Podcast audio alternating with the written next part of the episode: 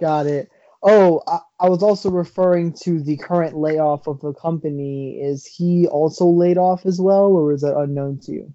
Um, I'm pretty sure, but he's the but since he's the store manager, he's gonna keep like uh he's gonna keep getting emails from you know uh the upper fucking headquarters and fucking human resources and just more company emails and he'll probably just let everybody know that works for his current store uh updated news and shit like that So, do you do you know anyone else who's been laid off?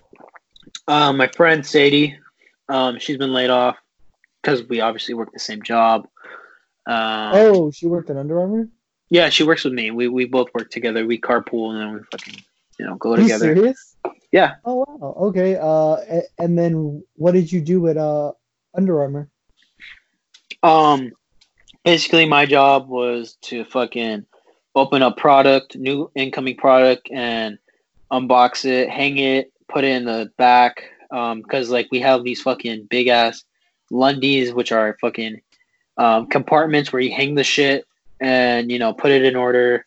Make sure it doesn't get fucking confusing for the actual salespeople because they're the one who keep fucking up and putting it back wrong. So basically, we're just keeping shit tidy and you know putting it out in front of the store on the sales floor. So it's more um let's see what what's the word? It's more viewable for the customers when they enter the store when they see new product and you know that's how sales produce. So it's basically us you know prepping the store